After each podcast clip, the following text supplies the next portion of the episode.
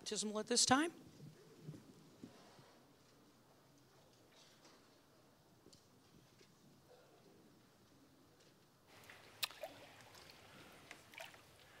What a blessing it is to be teaching on the family and the role of the husband and the wife and the role of children filled with the Spirit and the role for parents we will see today. And isn't it a blessing the last few Sundays to have children baptized? And then, of course, we have a few more that are ready to be baptized.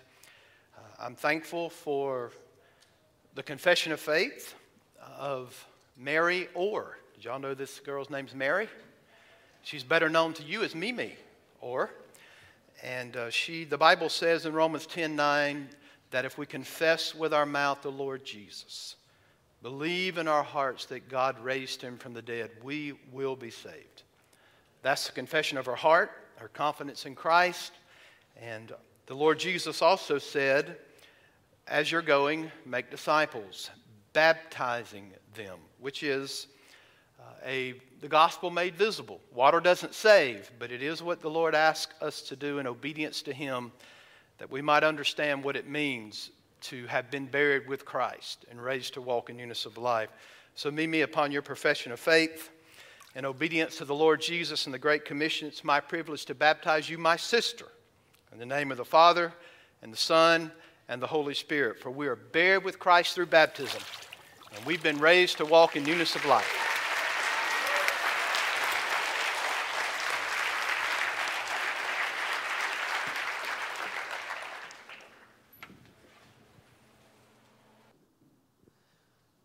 Let's go to our Almighty God in prayer, the one that we just sang about. Father, you truly are the Almighty. You sustain us every day by your righteous hand. May we offer you the very best praise and worship this morning because you are truly worthy of every breath of praise that we can give to you. Thank you for this opportunity to gather together with your saints, Lord, to lift up your name on high. We praise you in the name of Jesus Christ our Lord. Amen. Well, welcome visitors and members to our worship time this morning. Uh, visitors in the pew, you will, I don't have one with me this morning. I forgot to grab one. But there's a little connection card in our pews, front pews. And if you would take that after the service, fill that out, take it to the connection desk, uh, you'll be greeted there by some friendly members of our church, and they'll have a small gift for you. And we're, we're glad we have you in our service this morning with us. Now, you, Pastor Philip's been preaching on about children obeying their parents. So, uh, now he's coming to the passage about, I think, fathers and not provoking children to wrath, something like that, right? And so, fathers, we get it again, I think, don't we? but as fathers, we do love our children, right? We love them immensely, but we know we do so imperfectly, right? I think about my raising of my children, and thank the Lord they've all turned out okay, but I, I didn't have a whole lot to do with me sometimes, I think. But I'm grateful to a God who used me anyway. But you know what? We have a Heavenly Father who loves us perfectly. And the next song we're going to sing is How Deep the Father's Love for Us.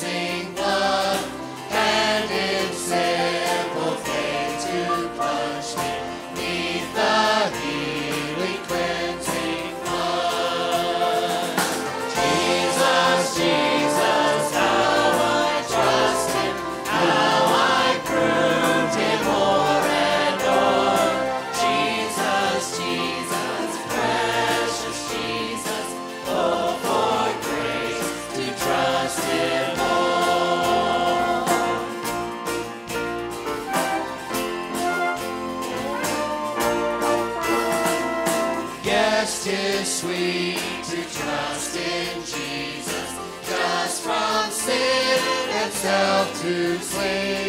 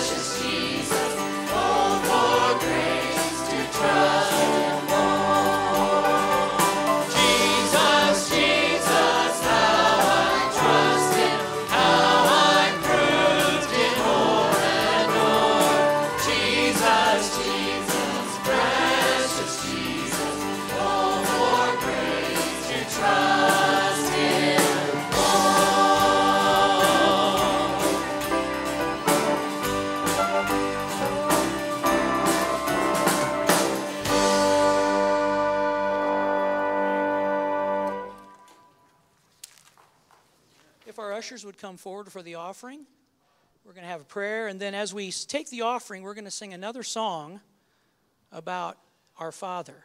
He's a good, good Father. That's who He is. That's who He is. And I'm loved by Him. That's who I am. Without Him, we would be nothing. And so we're going to be singing that as, as, the, uh, as the ushers take up the offering. Let's go ahead and go to prayer.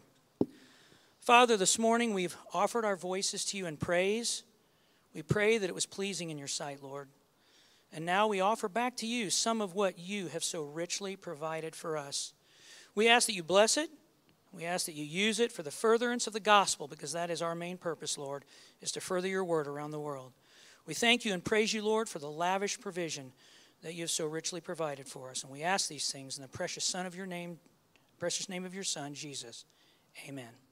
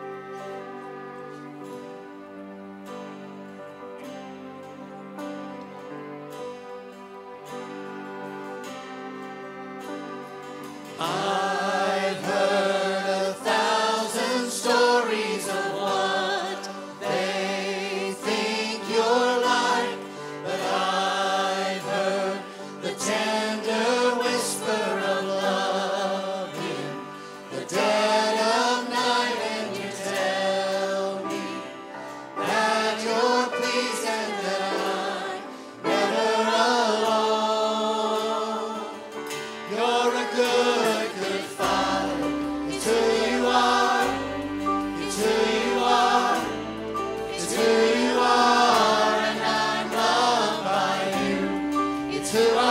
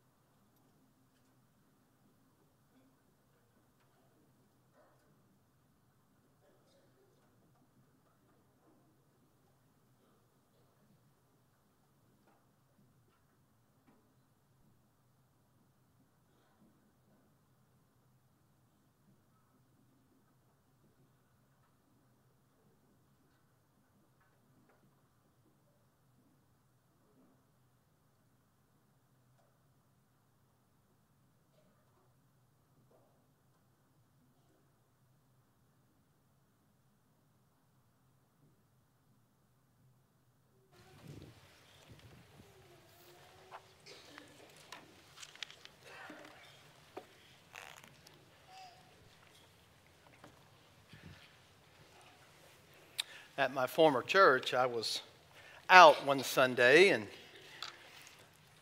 my associate pastor preached for me.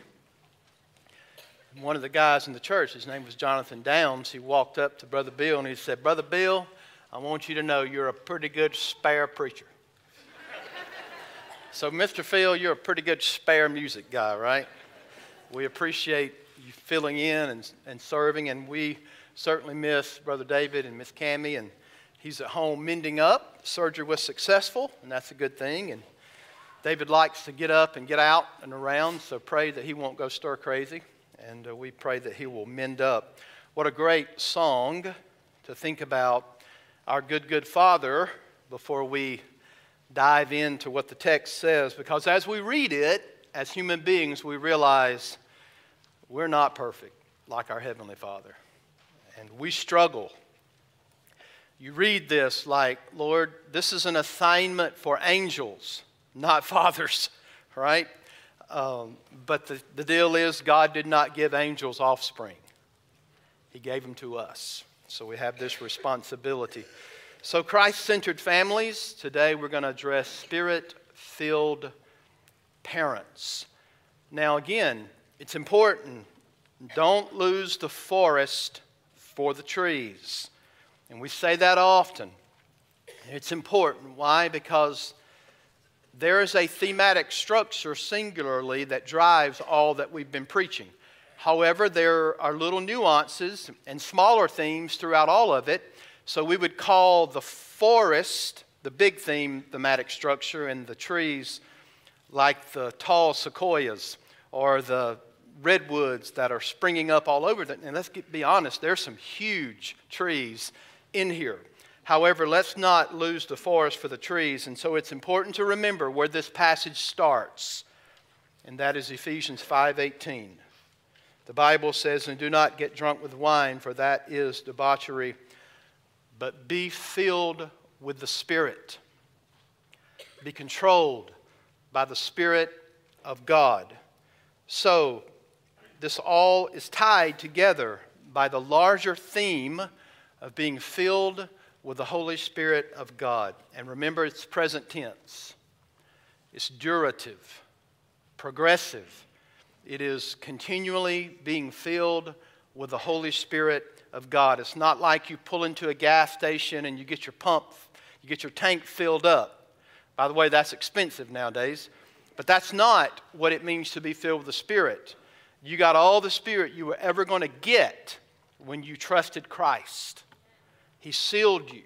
However, we might say that to be filled with the Spirit doesn't mean you getting more of God, it means God getting more of you. Every single day of your life. That's what we're looking towards. So to be filled with the Spirit produces certain results. Spirit filled submission is the category we're in. Submitting to yourselves one another in the fear of the Lord. You see it in verse 21? That is a secondary theme behind being filled with the Spirit. There are five participles of result that we've looked at singing and making melody in your heart to the Lord, giving thanks. And now we're on submissiveness. So be filled with the Spirit. Fifth participle of result, a fruit, an effect that you are filled with the Spirit of God is that you will be submitting to one another in the fear of the Lord. So godly submission, submission affects relationships. Husbands to wives, wives to husbands. And notice how it's given here. It's given it addresses those in submission first and then the position of authority over. Wives unto your husbands, right? Children to your parents. And then it's going to talk about slaves or employees to your employer or your master. So, keep this in mind too. What is the goal of the Holy Spirit of God? John 16, 14 says, Jesus said, When the Spirit comes, He will glorify me. So the Spirit's goal is to sanctify the husband in such a way that he glorifies Christ. The goal in the wife's life is for the Holy Spirit to control you in such a way that you bring Jesus glory. Same is true for children. Same is true today for parents. Spirit filled parents who are controlled by the Spirit of God and who bring God glory. Okay, parents, as spirit filled believers, we should desire spirit filled homes which glorify God and magnify Christ.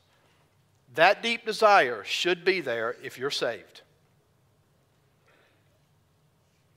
That desire should be spirit filled homes, spirit filled families. We want God at the center of our homes. And of course, I'm calling it Christ centered. Why? Because the goal of the Spirit of God is to bring Jesus Christ glory. That's the challenge as Christian parents, isn't it?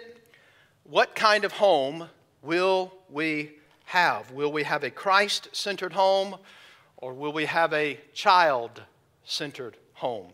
Will we have a me centered home or a Christ centered home? Can we, as believers, say with the Holy Spirit controlling us that we desire Christ centered homes? Hold on, no matter the cost. Do we? Do we ma- does that matter? Yes, it does. There is, in fact, folks, a biblical theology for parenting. And in short, let's just say there is a parenting that is consistent with the Word of God is it safe to say that God's way is the only way that God will be glorified through our parenting, is to do it God's way. So we commit to do it His way, and we commit to do it according to the Word. And it's not enough to say, well, that's the way I was raised, and I turned out okay. It's not enough to say that. We have to say, God, how are you glorified biblically in our home? We want our children to be followers of the King. We want our children to love and follow and serve Jesus. Now, I would give up everything if I could secure my children's home in heaven. But you know what, folks? We cannot secure that outcome of their faith. I can't make my kids Christians. All of my kids have professed and confessed Jesus Lord as, as Lord and Savior. But I always say this about kids, and I say this about everybody the verdict's still out on you. Because if you're basing your salvation on a one time commitment that you made 35 years ago and you're not committed to that same commitment today, then you didn't commit back then. For God so loved the world that he gave his only one unique Son, that whoever believes, present tense. That's a present tense verb. You are continually believing in the gospel. We can't make it without the gospel. It's not something you did one time in the future and you're like, I'm done with that, Pastor. I'm good. I, I prayed this prayer 35 years ago. No, that's not enough. What's your life like today? Now, certainly you do need that initiatory trust in Christ, but if we're not desiring to live and, for Him today, then something's wrong. So I'm trying to encourage you. We cannot secure the outcome of their faith in regard to our children. The blood in our veins that is found in their veins does not make them a Christian. As a matter of fact, that blood is a strike against them. Right? Inasmuch as it depends on us, however, we must desire to see our kids prosper in the Lord, knowing Him, loving Him, serving Him, serving others, being used up for God's kingdom and His glory. If we can't say this, then we need to check our priorities. As believers, this is what we need to do. So I would rather have my children grow up with some type of menial job making minimum wage and knowing Jesus Christ than to grow up and be whatever professional you may name and have a 5,000 square foot house, but be just as lost as the day they were born. That has to be our attitude as the people of God. Let's commit to follow what the Word of God says, relying on the Holy Spirit of God to fill us. Thus, we can say, that we are spirit filled parents. It's only as the Spirit governs our lives through the Word of God that we can honestly say we have a God centered home. Now, are you ready for the verse? We're going to have one verse, but we're going to preach two sermons on it. And I'm not going to do both sermons today, okay? So take a deep breath. Verse 4, chapter 6. Again, be filled with the Spirit. Spirit's role is to glorify Christ. Thus, we're talking about spirit filled parents today. That results in a God centered home. Okay? Verse 4 Fathers, do not provoke your children to anger, but bring them up in the discipline and instruction of the Lord. One point Fathers, don't provoke, but train your children. There is a conjunction in verse 4. And fathers, do not provoke. And that conjunction links us back to a previous command that the children had to obey their parents. It also links it forward to the master slave relationship. So, the reason I put parents and not father, because some of you ladies are thinking, whoopee, I'm off the hook. And the Greek word is pateris. Pater is father. But I've placed it as parents, spirit filled parents. There is an intentional shift, I think. Remember, children obey your parents in the Lord, for this is right, and we, we unpack that, and right on the heels of that, fathers. So there is an intentional, I think there's an intentionality from Paul uh, in Jewish, and typically in Jewish culture, who was responsible primarily for the ch- education and discipline of their children? Fathers. That's right. So, Paul is, in my opinion, singling out fathers. However, his duties are her duties. And this is important for us to think about. Just flip over to Proverbs chapter 1, verse 8, and listen to what Solomon says right out of the gate when we're dealing with wisdom and instruction. Here's what it says Proverbs 1, verse 8 Hear, my son, your father's instruction, and forsake not your mother's teaching. So, the mother's duties are represented by the father's. So, I think the emphasis falls upon the father and the dad, but I think there is an ultimate there's an ultimate responsibility on the father. However, we're, definitely knowing that she's addressed as well. Okay? So here's the way I would say that. Moms, you need to listen at this point. But dads, you really need to listen. Okay? Now, subpoint one what does it mean not to provoke your children? What does it mean? Do you know that this word appears only here in this form in the entire New Testament? Fathers, provoke not. It means to make angry. It's pretty simple. It's a command in verb form, but it's also used, it's used here in verb form, which is the only time, but it's used in a few other places as a noun. For instance, Ephesians 4:26. You don't have to look too far, so don't get bent out of shape. In my Bible, it was just one page to the left, right? Ephesians chapter 4, verse 26. Be angry and do not sin. Do not let the sun go down on your anger. Now, these are not the two same, they're, they're different words. The first anger is different from the second anger, okay, in the Greek. So, the second anger word has the idea of the source of the provocation. Where did the source of the anger come from? Don't let the sun go down on your source of provocation, that which has made you angry. So, this is what Paul says Fathers, do not make your children angry. The English Bible says, do not goad your children into resentment. Colossians 3:21, and what is Colossians called? In reference to Ephesians, the sister epistle. Listen to it. This is important. Chapter 3 verse 21. Fathers, do not provoke your children. I checked this before I came in. Two different Greek word, Greek words. It's not the same word provoke that is used in Ephesians. It's different. I'm not going to tell you what it is because that won't mean a whole lot to you, but I can pronounce it. But here's the deal they're different. They're different words. In other words, the Colossians 3:21, listen to it. Fathers, do not embitter is the word. Do not embitter your children lest they become discouraged. So we're bringing these two things together. Don't arouse or provoke or irritate them with the result that they end up becoming discouraged or they end up losing heart. So when Paul is dealing with the family code, parents filled with the Holy Spirit, everybody listen, raise your hand. When he's dealing with this parent code of fulfilling parental responsibilities, he doesn't say, Now, fathers, step up and rule. It's not the first thing he says. Should you rule in a godly servant way? Yes. It doesn't say fathers dictate. It doesn't say fathers govern. Fathers be the boss. It doesn't say that. What it says here, don't make your children angry. Fathers, don't embitter your kids in such a way that they become discouraged and lose heart.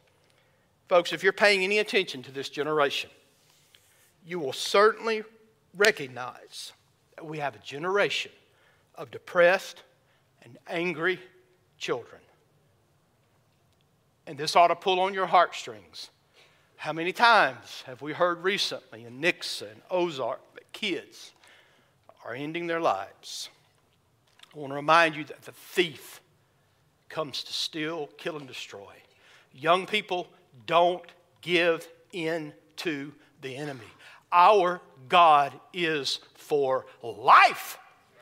He is for life. Don't ever give in to the enemy. He's a thief, and he's come to, see, he's come to seek, to steal, and destroy. So, kids are angry, they're embittered, and they're full of resentment. They're discouraged and they're depressed. Please hear this. The first place to look for why the things are the way they are is not the TV. It's not movies. It's not even video games, which they're, that's something in and of itself that's not the best in the world.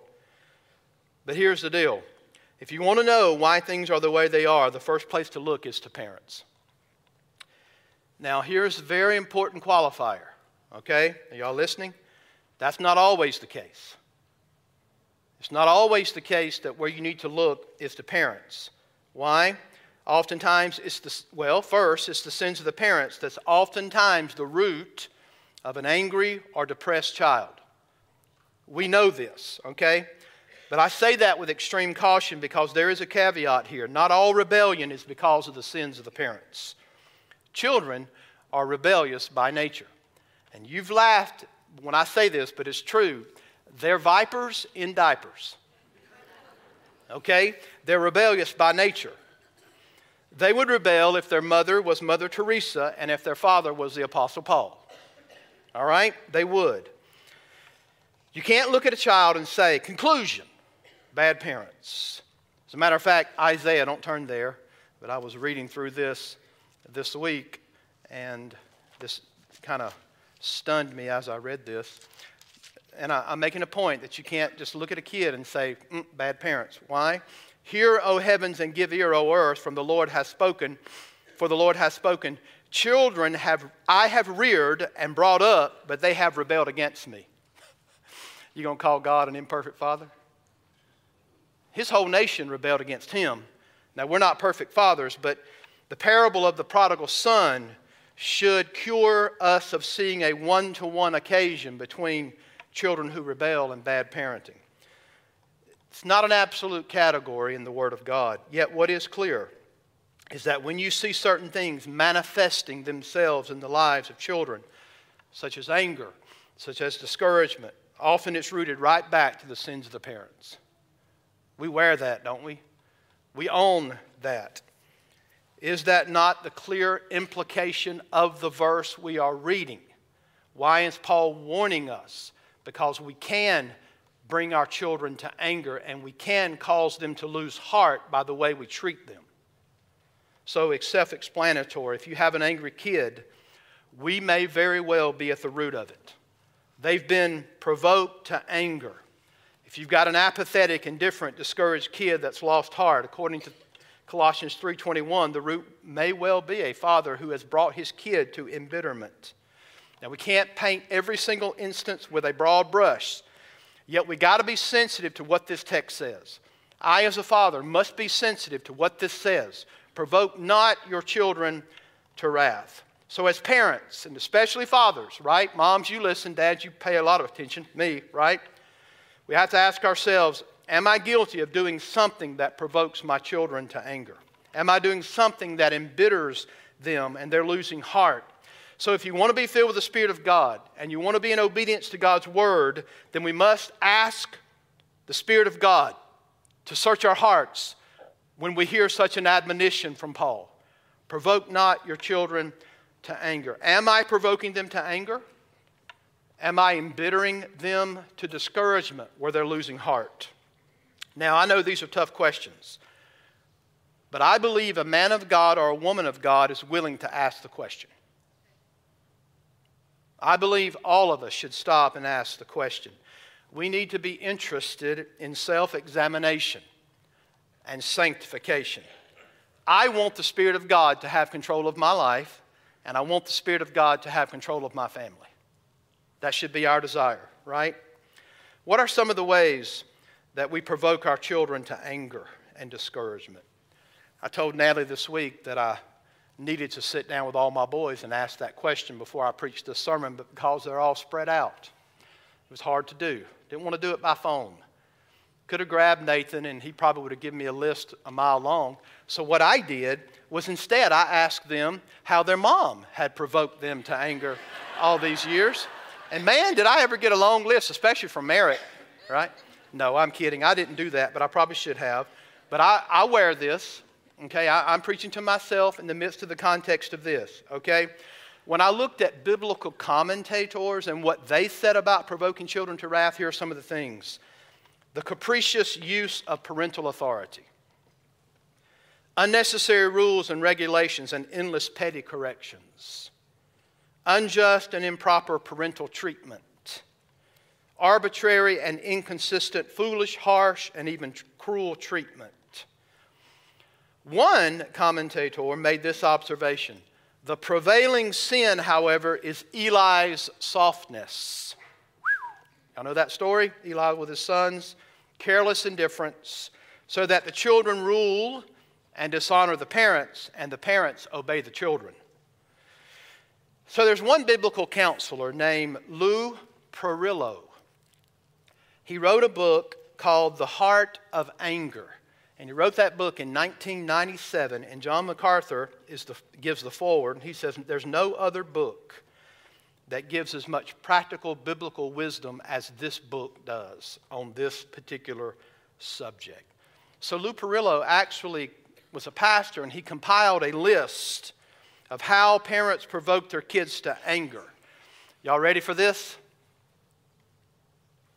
Are you ready, dads, moms? Number one, the lack of marital harmony. Number one. And he quotes Hebrews, I didn't mark that. Well, wow, I went straight to Hebrews 12 15. Listen to it. Here's what it says In the spirit of this, see to it that no one fails to obtain the grace of God, that no root of bitterness springs up and causes trouble, and by it many become defiled. So he says, what, what are some of the things? The first one is lack of marital harmony. In other words, as the child observes the resentment between mom and dad that results in his parents' lack of harmony, he becomes or she becomes more susceptible to acquiring those bitter thoughts, motives, attitudes, actions that he or she has seen modeled in his parents. Whew. Lack of marital harmony, number one. Number two, establishing and maintaining a child centered home. That sounds good on the surface, doesn't it? Wow, we're family and we got a child centered home. Well, if the husband and wife do not work in being closer with one another than the child, the child may view himself as equal to rather than subordinate to mom and dad. And in such a quote, democratic household, children tend to become angry when their desires do not get placed on equal status with the desires of mom and dad. Establishing and maintaining child centered home. We want Christ centered homes, not child centered homes. Number three, modeling sinful anger. In other words, when we model anger, then what can we expect from our children? Number four, habitually disciplining while angry. If you're angry, it's easy to over discipline, and the child begins to perceive that the discipline is an act of a personal attack instead of a God given discipline upon the child. Poof. Did I hurt you, dads? We ever guilty of this? How about scolding? Is number five. By scolding, he's not referring to what the Bible may refer to as rebuking our children. To scold has the idea of bombastic belittlement. It's a running off of words that are critical and that are designed to hurt. There's a difference between being rebuked and being scolded. We can wear this one as well, right? There's a difference. Okay? Number six, we can provoke our kids to anger by, by being inconsistent with discipline. Children do not want to grow up confused. Kids need boundaries, they need standards. When the discipline is inconsistent, it sends a mixed message and can provoke them to anger. Next, Y'all loving this? I told Natalie this week, boy, this has been heavy on my heart because, man, this literally hits close to home for all of us. The next, closely related to this, is having double standards. A parent who uses the Bible to teach, reprove, and correct and instruct their children in righteousness, but then they turn right around and they're not willing to practice the same biblical righteousness in his own life you're a hypocrite. I'm a hypocrite when that happens and we're provoking our children to anger. You know who this is? It's the dad who says, Around here, we're going to do things like this, boy. And then he turns right around and does those things just like that around here. I want to tell you something. Children are the best hypocrite detectors in the world. And you know it. They can tell, you know, hypocritos means a play actor. It means you're wearing a mask. I'm telling you, those kids can take that mask off very fast. And you know it, and I know it. Next is being legalistic. This is having a house where you've got man made rules and house rules, but you've elevated them above the Ten Commandments. You've elevated them above the Decalogue, we might say. We need to be careful that we don't elevate household rules to thou shalt and thou shalt not. This can provoke your children to anger. Next, not ever admitting that you're wrong and not asking forgiveness. To never apologize, to never feel the weight of blowing it, to never admit that you were wrong or to ask forgiveness. Folks, let's just be honest, that's not good. Right? That is not good. If this is your character all the time, then there's a good chance you don't know Jesus. If this can be your character and you're never bothered by it, and you're never asking, Oh Lord, the sinful man that I am, who can deliver me from this? Right? So remember the model prayer, well, even in Ephesians forgive one another as the Lord has forgiven you. In the model prayer, forgive us our trespasses as we forgive those who trespass against us. Do you know that the Lord only gives commentary on one of the model prayer requests? And guess which one it is? It's the one on forgiveness. And here's what he says If you do not forgive the sins of others, your Father in heaven will not forgive you your sins. So if we never admit we are wrong and never seek forgiveness, if we never say, I was out of control, son, forgive me for that, I did not handle this the best way. Or if we never say, that's not a kind word that I use, let me backtrack that. Could we honestly say that that moment we're being filled with the Spirit if we can do all those things and not confess it? I would say no. The man who thinks he is too manly to admit faults to his wife and kids by biblical standards is not manly at all. You're not manly if that's the case. So, in the end, what will God do? He'll blow on my manly pride and he'll leave me standing naked before the world. And he'll do you the same way right? Because God resists the, yes, but He gives grace to the humble. Next, how about constantly finding fault? This is when parents are never able to see any good. And it's almost like they're afraid to give their kid a word of praise at the expense of maybe their head might explode right before their very eyes. Instead, we are guilty of nitpicking every single thing, whether it's the report card or a project in art or a job or even driving. We can provoke our children to angry, anger by consistently finding fault. Here's another one parents reversing God given roles. When we turn things upside down in the home and the mother rules the house and the father is submissive to the wife, that's called role reversal. That confuses the children and it teaches them the very kind of people that they shouldn't want to marry and embitters them in the process. Got to be careful there. We can provoke them to anger by not listening to their opinion and not taking his or her side of the story seriously. Now, this one's hard for me because we always, as pastors, want to traffic in the truth. And you know how it is as a pastor.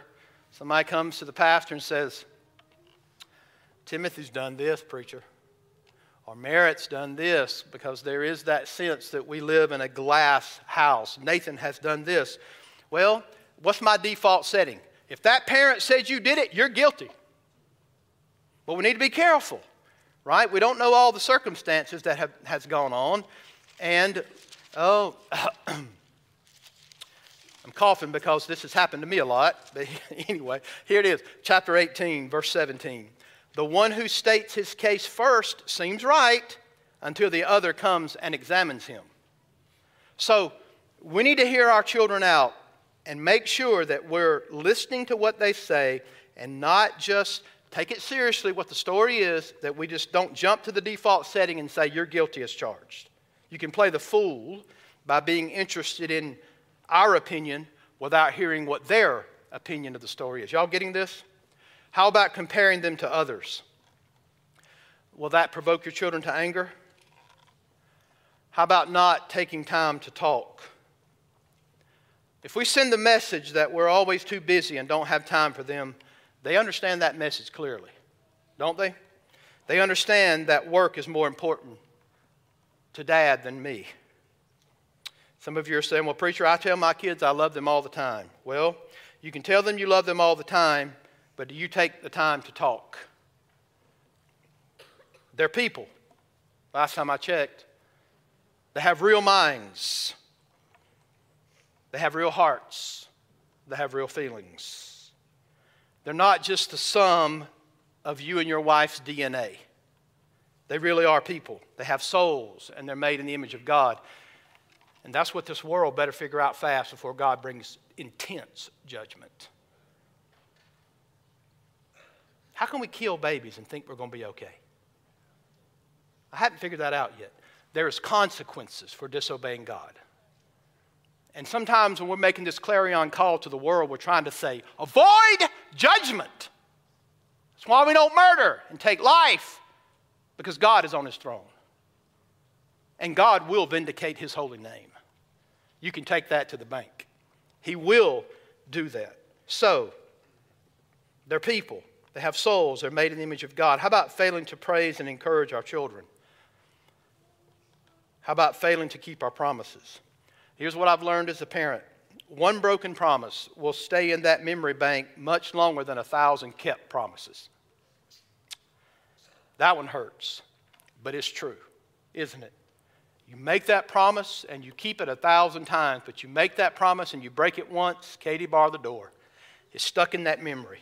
How about chastening them in front of others? How about not allowing enough freedom? Let me address this one. Common reason why parents do not give their children enough freedom is because of overprotectiveness. I'm surprised some of you parents don't have your kid running around with a football helmet on. You ought to laugh more than that because it's true, right? Sometimes we don't give them freedom because of insecurity or unbiblical principles based on tradition rather than Scripture. Sometimes it's inordinate desires to have perfect children and inordinate concern for others and what they think about your children, right? Here's what Priolo says By not rewarding faithfulness with requisite freedom, parents may hinder a form of motivation that is inherently biblical, which is called the desire to earn trust. Okay? Now, on the heels of that, parents, you can make your kids angry by giving them too much freedom. That's the flip side of that. Children who grow up in homes with too much freedom, not enough discipline, may quickly conclude, as the proverb says, that we don't love our children. He that does not discipline his children, the scripture says, hates them. So it's very easy for them to grow up and think, well, my parents really don't care at all. We can ridicule them and cause them to become angry. We can mock them. We can abuse them physically. And if you're doing that, shame on you. Shame on you. How about name calling? Ephesians 5, Ephesians 4:29. Don't let that coarse speech come out of your mouth, but always that which is ministering grace to the hearer. How about unrealistic expectations? Statistically, your little Johnny is not going to grow up and make the Cardinals. But as a matter of fact, it'd probably be good if they did after last night. Right. Um, I'm a Braves fan. I'm just picking, just picking. But look, can we put expectations on them that they cannot live up to athletically? Yes, we can, if we're not careful. How about academically? If you make anything less than an A, you're in trouble. Parents don't take this the same the wrong way, but I tell my kid all the time, this is true, isn't it, Nathan? If you're going to be a B student, be the best B student you can be. If you're going to be a C student, just be the best C student you can possibly be. Folks, sometimes the expectations we put on them, what did you make on your grade? Right? I mean, folks, we need to be real careful. We don't need to force the discouragement on them because they don't live up to your expectations, right? Finally, child training with worldly methodologies and inconsistent to the Word of God can anger and embitter your children. Last time I checked, our children are physical, spiritual beings, and therefore parents need to be in tune with what the Word of God says, not Dr. Phil and Oprah. You better find out what the Word of God says regarding how to raise your kids. So, I pray that we've all listened to this in the spirit of Psalm 139, verse 23 Search me, O God, know my heart if there's any wickedness in me whatsoever, Lord, would you bring it and take it out? Again, as I started this sermon, I said to you, man, this feels more like a job for angels than parents. But again, God gave parents offspring. So if you've identified things, kids, you ready for some application? Look at me. Children, I'm speaking to you. If you've identified things that your parents have done to you that's on this list, here's what I want to remind you of. Remember that you are 100% responsible for your own sin. Are you listening? You are 100% responsible for your own sins. If you have anger, even if it's provoked anger because of mom and dad, you need to remember that a simple response to sin is never an excuse and is always sinful. Amen? Preacher, yep, I'm an angry young man. And that is the problem right there. That's who he is. That's the man that's caused it. That's the woman that's caused it. Well, folks, that's not the way Scripture works. If you have anger or embitterment or resentment or discouragement in your heart, it may have a root source, but sinful response to sin is never an excuse for sin. Never an excuse. Second, ready, kids? You must be ready and willing to forgive your parents when they come to you. Because I'm telling you, this, could happen after this service. Parents feel the conviction of the Spirit and they come to you. But this sermon is not a bargaining chip for you to get your way. Are you listening? Because you could easily think like that because you're a human being. And you could think, well, this is my bar- bargaining chip. Well, no, this is a spiritual issue of repentance and forgiveness. We need, kids, to forgive others just as God in Christ has forgiven you. Amen? It's possible that your parents will come to you, and after searching their hearts, they will ask your forgiveness. And our tendency will be that when we begin to feel that weakness in the parent because they're saying, Forgive me for this, we think, Wow, I'm in the position of power. No, that's not the way it works. If that's the way you think, then you're not spirit filled. The way a spirit filled child thinks is that I forgive my parents before it even comes out of their mouth because I love Christ and I know how much I have been forgiven by Christ. Biblical Christianity, you forgive as you have been forgiven. Now, parents, you ready for your application?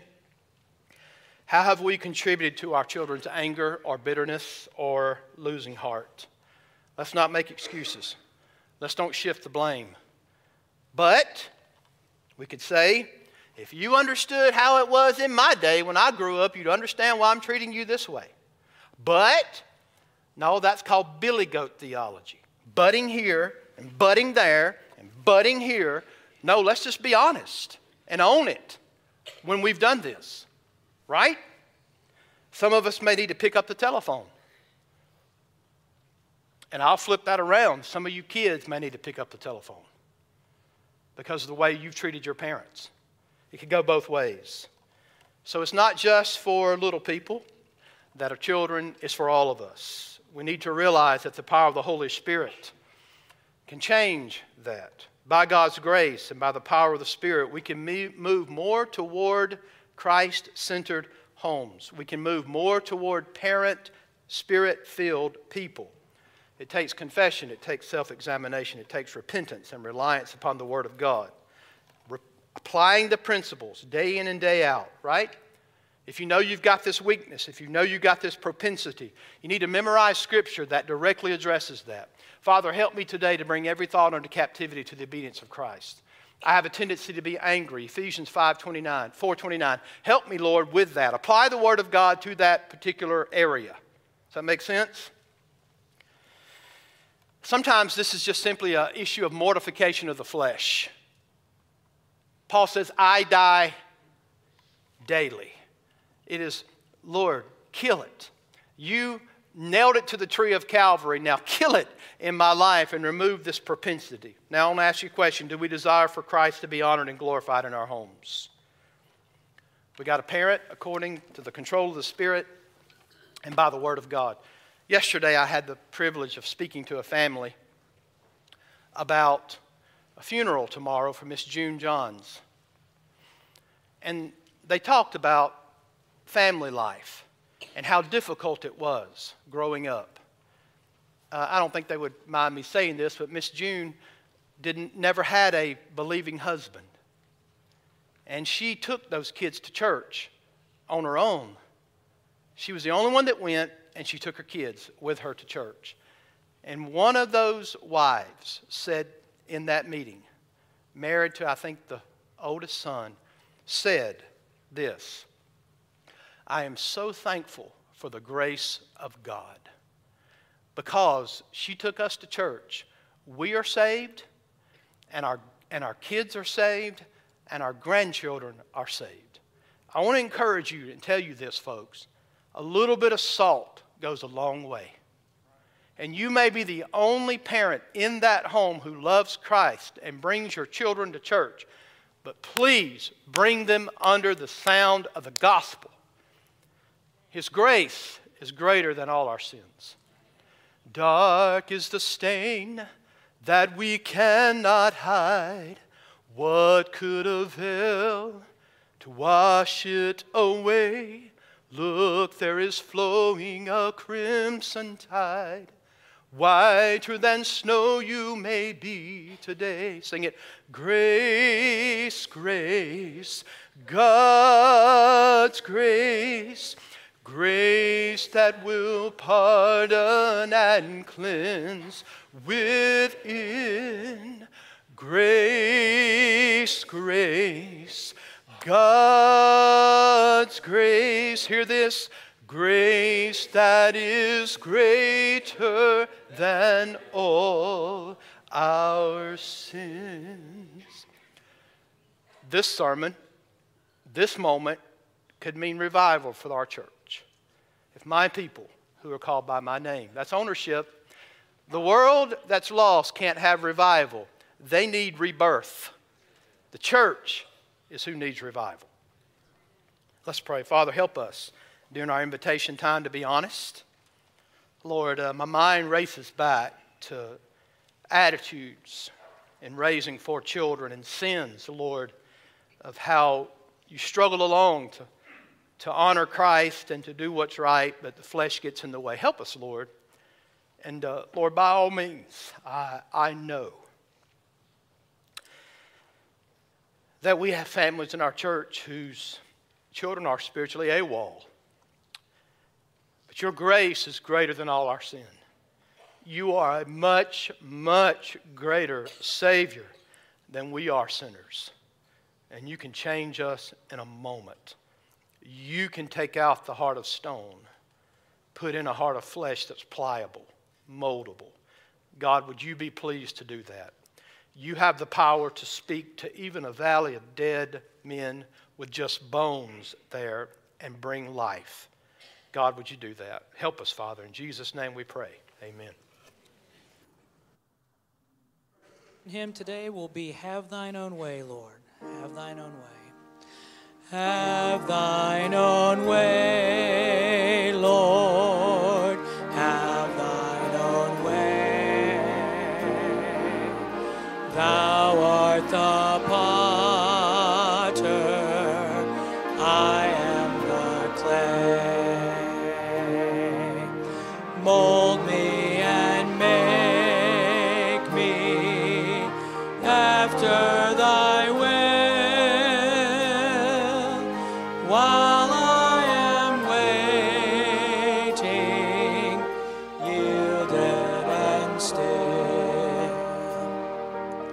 Have thine own way, Lord.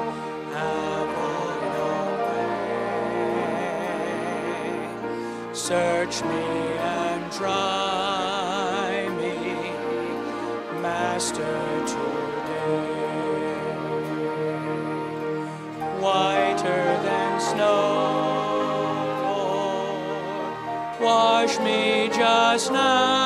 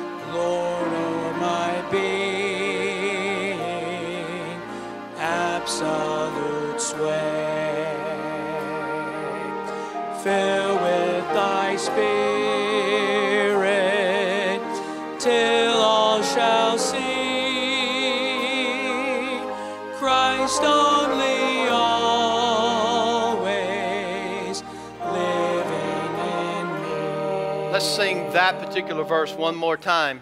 Are you really committed to this verse? Hold o'er my being, absolute sway.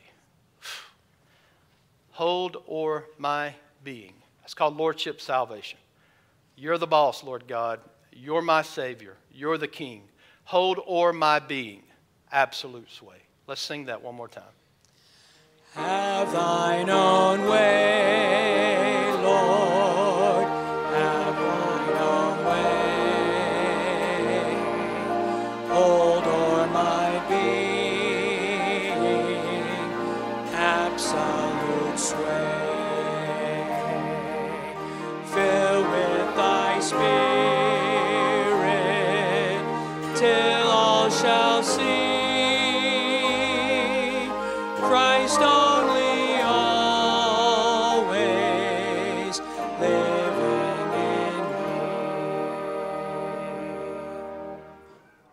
still praying. Let's just play the music, uh, Miss Debbie, and uh, let's pray.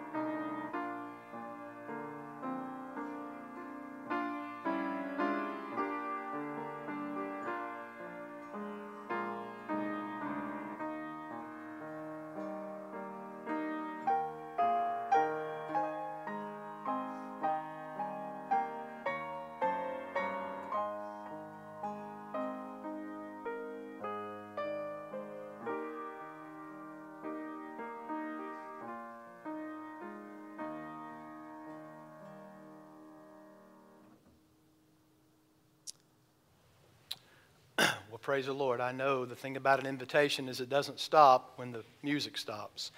Uh, the Holy Spirit goes with us, and we pray that He'll work in our hearts and lives. Um, if you would like to help us with visitation efforts, uh, come tonight. We'll have a card for you. Some of them are ministry needs. Some of them are first-time visitors that you could go and meet and visit with. So that'll be at 5:30 tonight. Don, we don't have them ready for you to grab right after the service. So if you're going to do it today, you have to come at 5:30 to pick those up. All right? Uh, Natalie and I would like to say thanks to you for thinking of us during Pastor Appreciation. Uh, I've been given some dandy books to read, and thank the Lord for that. And just just the thoughts toward us that you pray for us. That's the best thing you can ever do for us, and we appreciate that greatly. God bless you.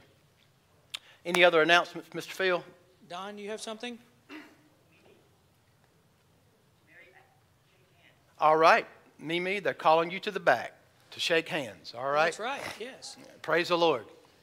You've been summoned to the back. all right. Well, God bless you again. Oh yes, uh, there's a larger amount of people that we're going to try to minister to this year for Christmas for families that can't afford it. So I want to encourage you to start giving like today, all right, toward our effort for Christmas to take care of families. Okay? We are going to join with another church, but the numbers are going up. Let's say if we had 20, next time we'll have 40. Uh, we're not sure, but if we can, if you'll give toward that, that will be a major blessing. All right? God bless you, and you have a wonderful day. Church, you are dismissed. Have a great afternoon.